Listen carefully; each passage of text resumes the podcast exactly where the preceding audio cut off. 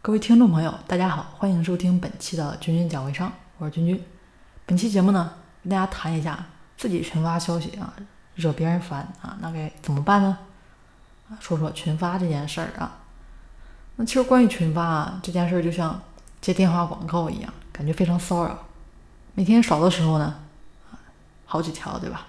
多的时候呢，几十条，没完没了的硬广告啊。当然有节日活动的，啊，有求赞的。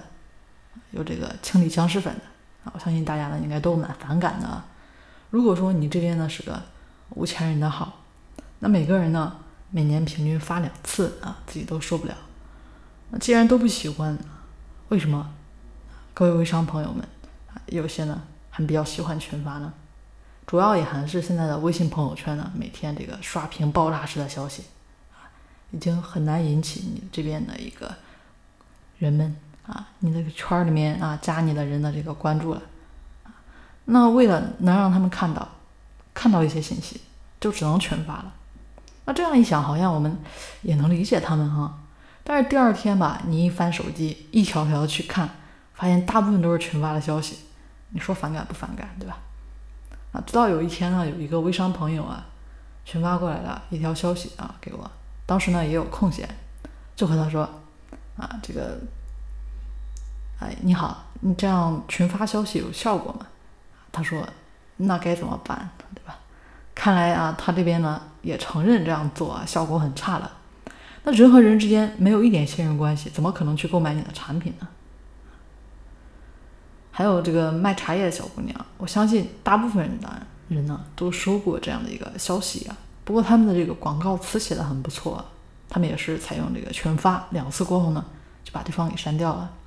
那说这么多啊，那么不群发到底该怎么样才能把这个信息送达到呢？嗯，这里面啊有几个点啊，跟大家说一下。首先就是引流的时候啊，你要采用这个精准被动的引流方法，让别人来加你，这样呢对方是有需求的，他会留意你朋友圈的信息。第二呢，就是大家朋友圈呢不要疯狂的刷屏，按照以前说的，对朋友圈呢进行一个精致的塑造。朋友圈的关注度就会被提高，就不需要去群发消息了。第三呢，就是大家可以呢多去逛逛别人的朋友圈嘛。我们中国有一种礼尚往来的情节，你经常去别人的朋友圈啊，点赞、评论、关注对方，同样的也会受到别人的关注。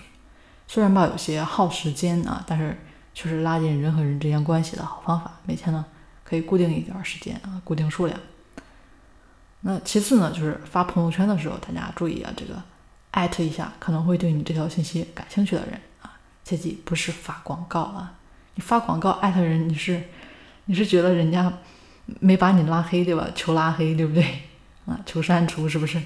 啊，多注意一下这个朋友们的这个兴趣爱好啊，发他们关注的信息艾特给他们，就会有一种很温馨的感觉。比如说你朋友啊让你帮忙转发什么的，你转发后呢艾特他一下，意思就是我发了啊，这才是这个功能的。正确的打开方式嘛，对不对？最后呢，就是也可以呢，把自己的意向顾客，你把他们拉到一个群里面，要事先说明啊，建这个群的目的啊，以及保证呢不打扰对方。其实微商呢也并不难做啊，大家要去掉自己的那个急功近利的心，踏踏实实一步一步的来啊，其实也很好。欢迎大家收听本期的君君讲微商啊，欢迎大家关注我们的节目啊。好了，今天呢跟大家就说这么多，每天坚持给大家分享更加有用的价值啊！大家如果说想学习我们的课程的话啊，可以添加我的微信三零四九三九六七，我们下期节目见了。